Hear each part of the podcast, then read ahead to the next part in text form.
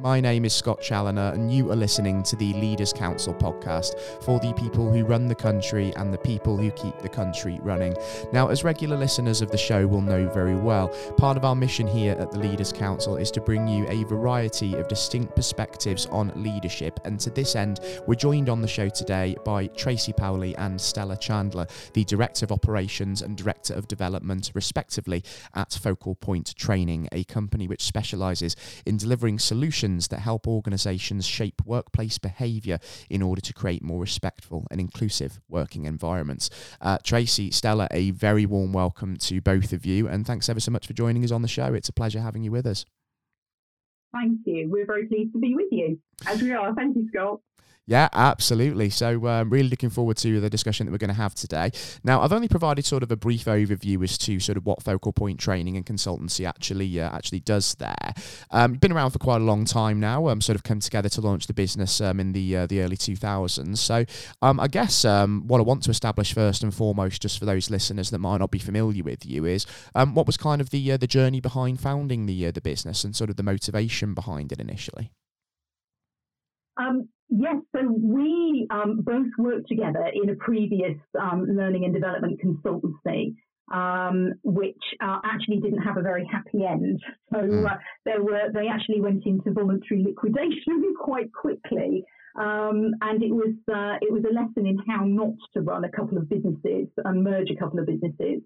So um, we took quite a lot of lessons from that in terms of then how we set up Focal Point.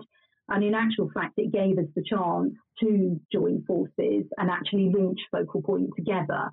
Um, so we have been going for nearly 22 years.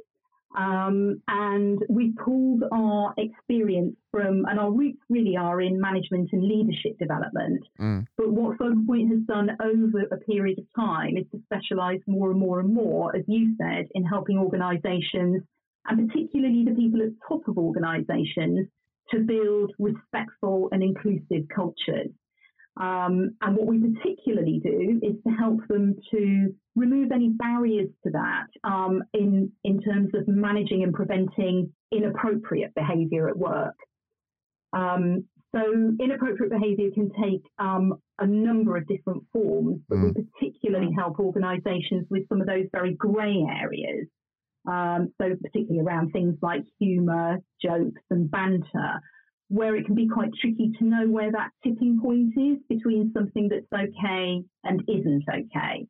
Um, so we help help to sort of bring clarity to that. Um, but that's been something we've gradually specialised in more and more and more over the years, and uh, you know realising that there is a huge need for it. Certainly so, and you mentioned banter as one point there, and that's something as well, which is in one of those grey areas, isn't it? What constitutes a work, workplace banter and what constitutes something more akin to harassment? And um, there's actually a, um, a Chartered Institute for Securities and Investment (CISI) uh, survey that I've got in front of me here, um, and um, that actually showed that uh, workplace banter within the financial services industry had negatively impacted 97% of people working in that sector at some point in their career. So that just sort of shows the uh, sort of the scale of the issue here in some respects, doesn't it? It, it absolutely does, Scott. And it's one of those things that people just don't stop and think about. And, you know, we're always very careful to say to people, we're not here to stop the fun you know, banter can be great, you know, when mm. everybody's joining in and enjoying that joke. And, you know, as we say, that brings the barriers down. The point is, though, when that barrier or that line is crossed and people start to feel uncomfortable, and then those barriers go back up.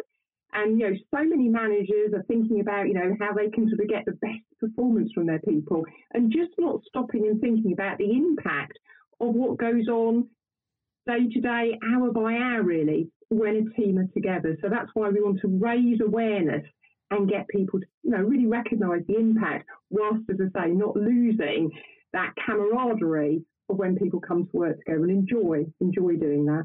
Mm. Yeah, and we've obviously got um, a little bit of an indicator as well as to just how this can affect productivity in a negative way because um, when uncomfortable with banter, that very same survey that I quoted there, um, it shows that 60% of respondents actually put forward fewer ideas um, in uh, the uh, the business they worked for.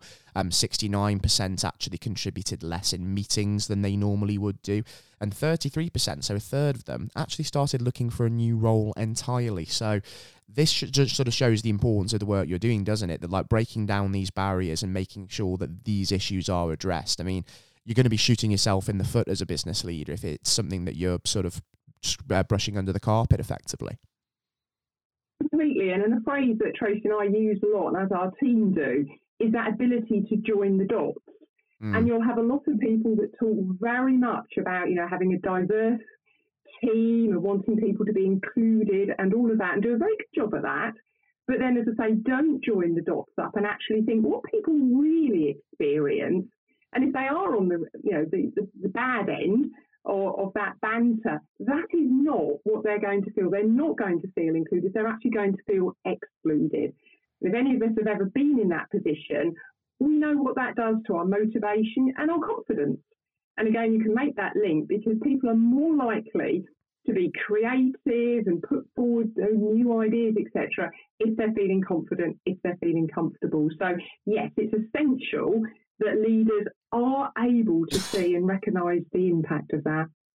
I, I, would also just add to that, it's there's a point about escalation as well. Mm. I think where you do have the very hard hitting headlines around um, you know, very inappropriate behaviour. So quite often, um, you know, sexual misconduct um, and you know, sexism, racism, etc.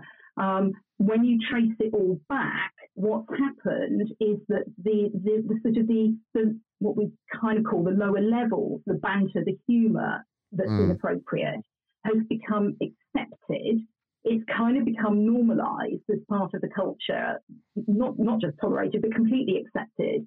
And then, of course, that gives a bit of a green light for more inappropriate behaviour to grow beyond that. And that's where you then get the headlines of, I mean, if you think back to things like, you know, the um, the MD of Ted Baker, you know, and mm. his forced hugging, and you know, people like Philip Green, but all, tracing all of those back, you can you can you can trace it all back to that that you know the sort of the the lower levels, uh, which are the things that we try and help organisations tackle.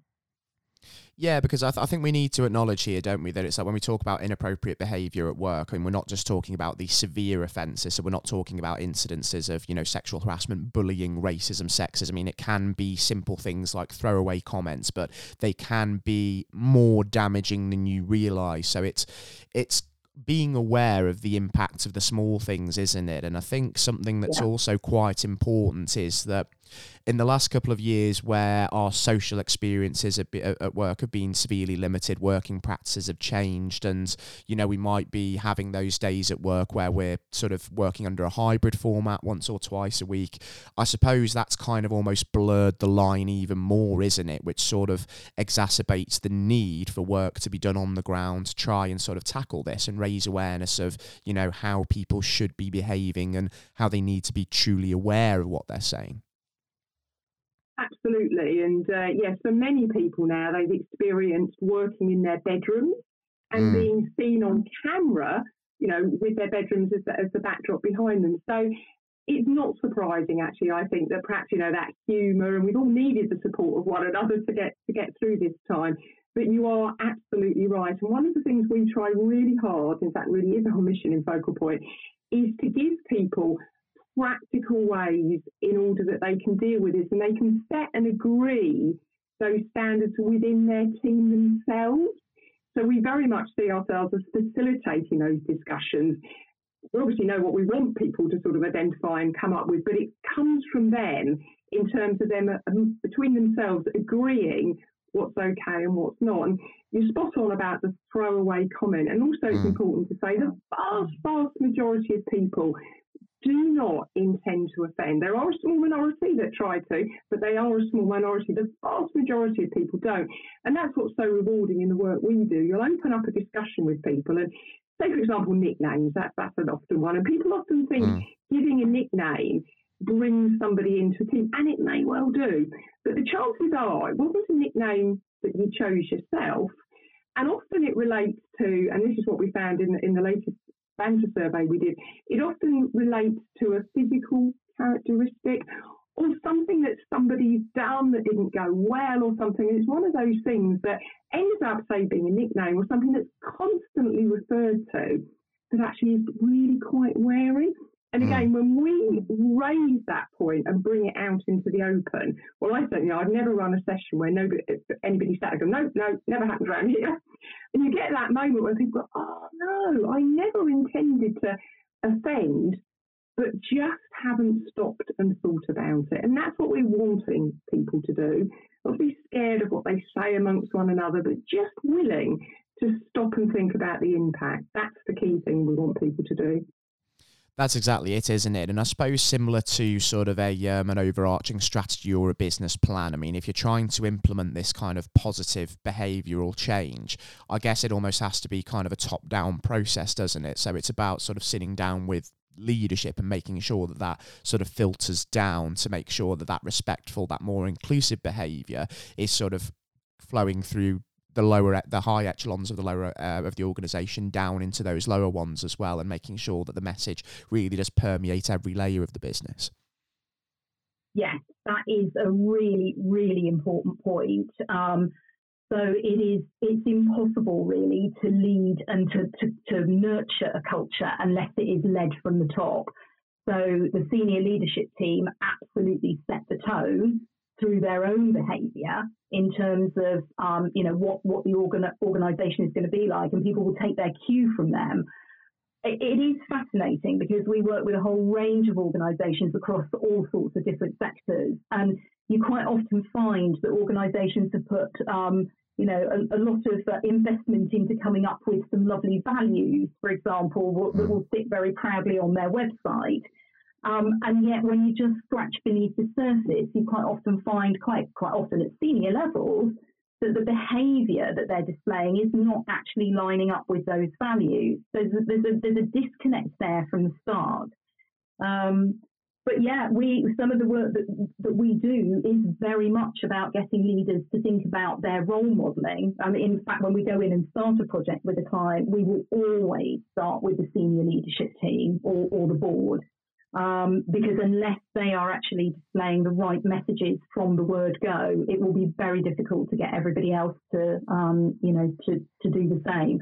Um, and some of the work that we do is around um, working with a group of leaders to really challenge them about how they're also going to hold each other accountable for the, mm. for the behaviours that they're displaying.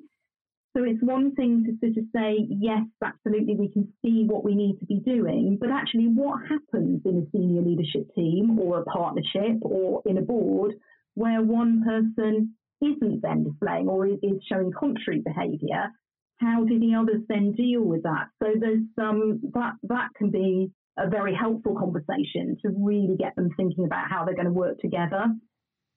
And I suppose, sort of in any uh, sort of business context as well. I mean, leaders and anyone in any walk of life, really. I suppose that the onus is on them as to how they respond to the difficult questions. So I suppose when they are being asked about these things and the way they're considering certain things, and all of a sudden maybe that realization does drop in that hold on a minute, we perhaps have been doing something that is counterproductive. I guess the reactions or some of the reactions that you get from that must be sort of quite interesting and must be it must also be that sort of realization, that epiphany, if you will, that then sort of helps drive that change forwards in a positive light. Yes, um, I mean we, we've got a whole number of different examples that we we, we could give you, but um, um, one uh, organisation that we worked with um, and, and, and actually, it's very brave when people sort of acknowledge those moments and realise actually that their behaviour has not really been sort of measuring up. Um, but we had one particular director um, who who, who realised that he had really sort of undermined and humiliated somebody in his team. He had somebody who was um, very short, a, a, guy who was very short in terms of stature and um, this guy had actually uh, had been invited to one of the um, sort of quarterly kind of prize award givings Um, and uh, and the MD had basically said to him, right, um, Dan, yeah, it's, it's your turn. Um, stand up, please, so everybody can see. Um, and then within seconds, quick, come on, Dan, on your feet.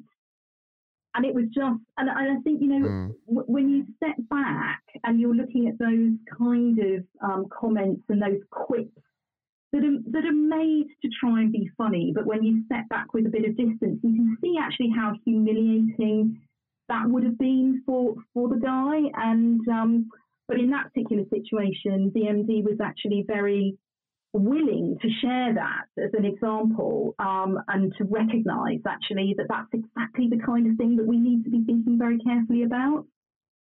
Mm, that's just a practical example, isn't it, of just uh, the kind of thing that we're that we're talking about here, as you say. And it's like it can be things that you don't necessarily think are harmful, but again, I mean, I suppose you might necessarily have a feeling in your mind that somebody in your team is a thick-skinned individual and that they do find it funny. But again, I suppose when it like like say with with banter as it is with everything, not one size fits all, and your comments like that they can be more hurtful than you realize and it's about kind of raising awareness of that um, but also working with leaders to make sure that as well as moving away from those type of behaviors there are practical steps as well that can be taken to sort of implement an inclusive culture as well. And without sort of giving too much away obviously for those that aren't familiar with um, the work that focal point do what are some of the more kind of practical techniques and work that you do with leadership teams to try and sort of integrate those cultures into their organizations um, we're very happy to talk about something that we do because one of the things that we often suggest an organisation does after they've gone through this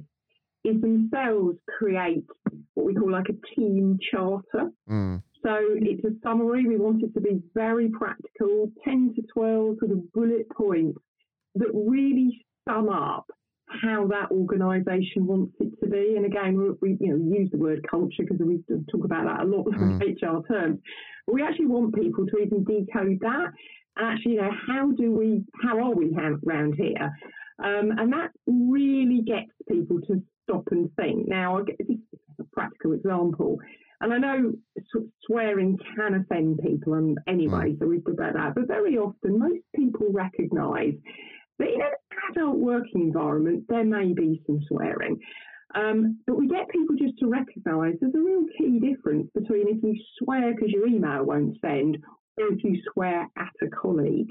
Now, many organisations' policies will actually talk about swearing. You, know, you can actually, what I've seen a policy where it says you can get dismissed for swearing. Well, they don't actually mean that. So, what we need to do is just actually help people really bring their policies alive and actually understand what those really mean. So we start, as Tracy was saying, with the senior leadership, and that's why that's key because it can be the throwaway comment, the sort of, oh, this is a load of rubbish kind of comment that people mm. make thinking that that's the right thing to say, not appreciating how damning that is. So we start with them, we really get them to think, you know, what are those practical specific things that you need to be doing to create that right environment. And then, of course, it's all the stuff we talked about, about making sure people feel comfortable, confident, and willing to contribute. So it's, it's very practical. That's what we really want people to be able to do. We also, you know, give tips and techniques to people to be able just to step in, as that famous phrase, nip in the bud.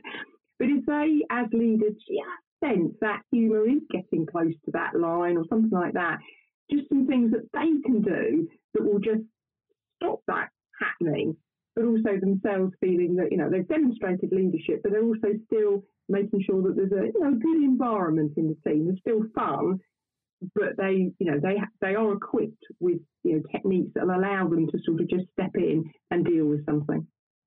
Yeah, it's almost like um, initially exchanging expectations, isn't it? One side knows what they expect from sort of their workers and if, from the senior leadership perspective, and then obviously the, those below the senior leadership team, they obviously lay down on the table what they expect from them, and there is that positive dialogue there. And obviously, we talked a lot about sort of the uh, the negative elements of um, sort of the uh, this this harmful workplace culture that we see. So I suppose the antithesis to that is the fact that if you do instill a positive culture where everyone feels valued, everyone feels respected, that ultimately is going to boost things like staff retention. It's going to boost things like productivity, and ultimately, it's going to boost things like productivity, isn't it? So uh, there's there's a, there's a lot there um, for business leaders to gain from this, and uh, that's um, one of the important things that they also need to recognise, isn't it? I mean, it's for the good of their their whole enterprise that these steps are essentially put in place. Yes, there is a huge amount of research out there that um, that supports the fact that those organisations which are genuinely inclusive um, and have a positive workplace culture actually perform better. So you're absolutely right. It's the antithesis of all of the things that were brought out in our in our banter survey. Um, so staff retention improves dramatically. You get greater productivity, um, but I think Stella and I always talk about there's a whole spectrum of impact here, um, and we really like to talk to organisations about, you know, it is as important about the positive impact on the individual that is now not made um, the butt of that ongoing joke and actually feels more valued and included in the team, right through to the impact on the bottom line. So helping the organisation to become more productive and more profitable. Um, and actually, it has an impact on all of those things. So yes, you're right. It's it's um, it's incredibly positive. It certainly is, and uh, just before we uh, we wrap up on the uh, the program um, today, just because I'm conscious that we are starting to run short of time on the show, um, I understand that Focal Point has been doing work like this with organisations for, for years, but um, over the uh, the next 12 months, as you know, we're continuing to learn as we recover from the pandemic and we continue to get to grips with the current, you know, inflationary pressures we find ourselves in. Um, what sort of work are you going to be uh, doing over the uh, the next year or so? I imagine you're going to be doubling down on this, working hard in business, because I suppose times of difficulty are also times where you know things that are negative from a cultural perspective um, can sort of manifest themselves. So it's about very much sort of getting on top of that and making sure that everyone's pulling in the right direction, but in a positive way. And, you know, we're not sort of overburdening certain individuals within um, our organisations with sort of too much pressure in these times, I guess. Yeah, absolutely. And yes, we certainly want to continue to do our work. But it's interesting, actually, as you were talk, saying that, a piece of work I did a few years ago actually came into my mind I was working in the care sector and I was doing some work within care homes, and we were really looking at how within the team, within that care home, so the staff team, if they really got this right, how actually it impacted the quality of their life away from work. Mm. And I don't want to sound too soft and fluffy here, quite the opposite, actually. It really did. And, and people then came back afterwards as we were working through this program and they said, I actually get that, Stella. If I'm happier and more comfortable in my working world, that really does link to how I feel about myself away from work. You know, sometimes people can think all of this stuff, as I say, is very soft and fluffy, but actually, when you come down to it and you talk to people often on an individual basis, this is often what they'll talk about how comfortable they feel in their work actually just makes such a big difference broadly on the way they feel about themselves and their lives. So, yes, we will be continuing our mission. Mm. And certainly, yeah, I mean, and given that the pandemic has reminded us of the importance of the work life balance and obviously how sort of happiness, both in work, uh, can affect our out of work life and how that in turn then benefits our working life. I mean, it just shows that it's so, so important, doesn't it, on the on the well being side? And it's going to be fantastic just to uh, continue to see um, how Focal Point uh, works over the next year and the various caliber of businesses that you're working with to continue to promote that positive culture. And I think it would be great as well as we start to kind of see what kind of picture. Um, it's starting to paint over the uh, the next 12 months to perhaps catch up and have you back on the program to talk more about some of the experiences that you've had, some of the things that have come up, and the positive impact that uh, your work's uh, having. Yeah, we would love to do that, Scott. We really would. I mean, yes. where we're absolutely hoping we will get to is to, to do more preventative work. Mm. Um, so rather than, you know, organisations coming to us at the point that something has happened, an incident's happened and they've realised they've got to do something about it, we want to really get to the point where we're working with organisations to do it preventatively um, so that they don't get to that point in the first place. So if we can start to do that over the coming couple of years, that would be excellent. Mm, it'd be fascinating, wouldn't it, to kind of like move away from kind of the reactive side of things, going in and obviously yeah. fixing businesses where this has already happened. to sort of the, the, the, proactive mode, as you say, preventative work, making that happen. And uh, I think, like yeah. say, if you can succeed in that, I mean, that would be absolutely fantastic. And certainly, you know, wish you all the luck in the world in that endeavour and then that project. And um, like I say, maybe there will be an opportunity again for us to sit down on the show, talk about how well that's all going. And uh, it'd be a pleasure for me to welcome you both back on. It's been great having you here and uh, very eye opening as well. I think certainly food for thought for uh, for our listeners uh, tuning in today. And um, just for those that are listening into the uh, the program, I mean, if you did want to find out just a little bit more about Focal Point Training and Consultancy and the work that uh, obviously Stella and uh, Tracy do, um, Focal Point Training, all one word dot com would be the best protocol to find out more about the business, wouldn't it? Yes, it absolutely would. Thank you. That that would be great, and we're very happy to have um, any any sort of discussions answer questions, confidential discussions about situations.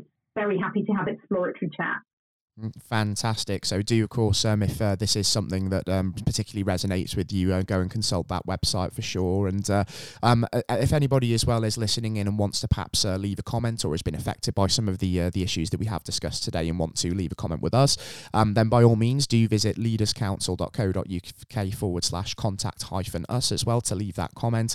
Um, and if you are the head of an organisation or you happen to run your own business as well with its own story to share on this issue or any topic matter, then you too can also apply to be on our programme to discuss that very issue via leaderscouncil.co.uk forward slash apply. And it could be you who's sat next to me on the programme next time. Um, for now, um, Tracy, Stella, thank you ever so much for taking the time to come on to the show. It's been fantastic having you both, and uh, do take care and stay safe with all still going on by all means. And you too. Thank you very much. Thank you, Scott. Bye Fantastic. And to everyone listening in, I've been your host, Scott Challoner, today on the Leaders Council podcast. Take care, everybody, and we'll be back with you again very, very soon indeed.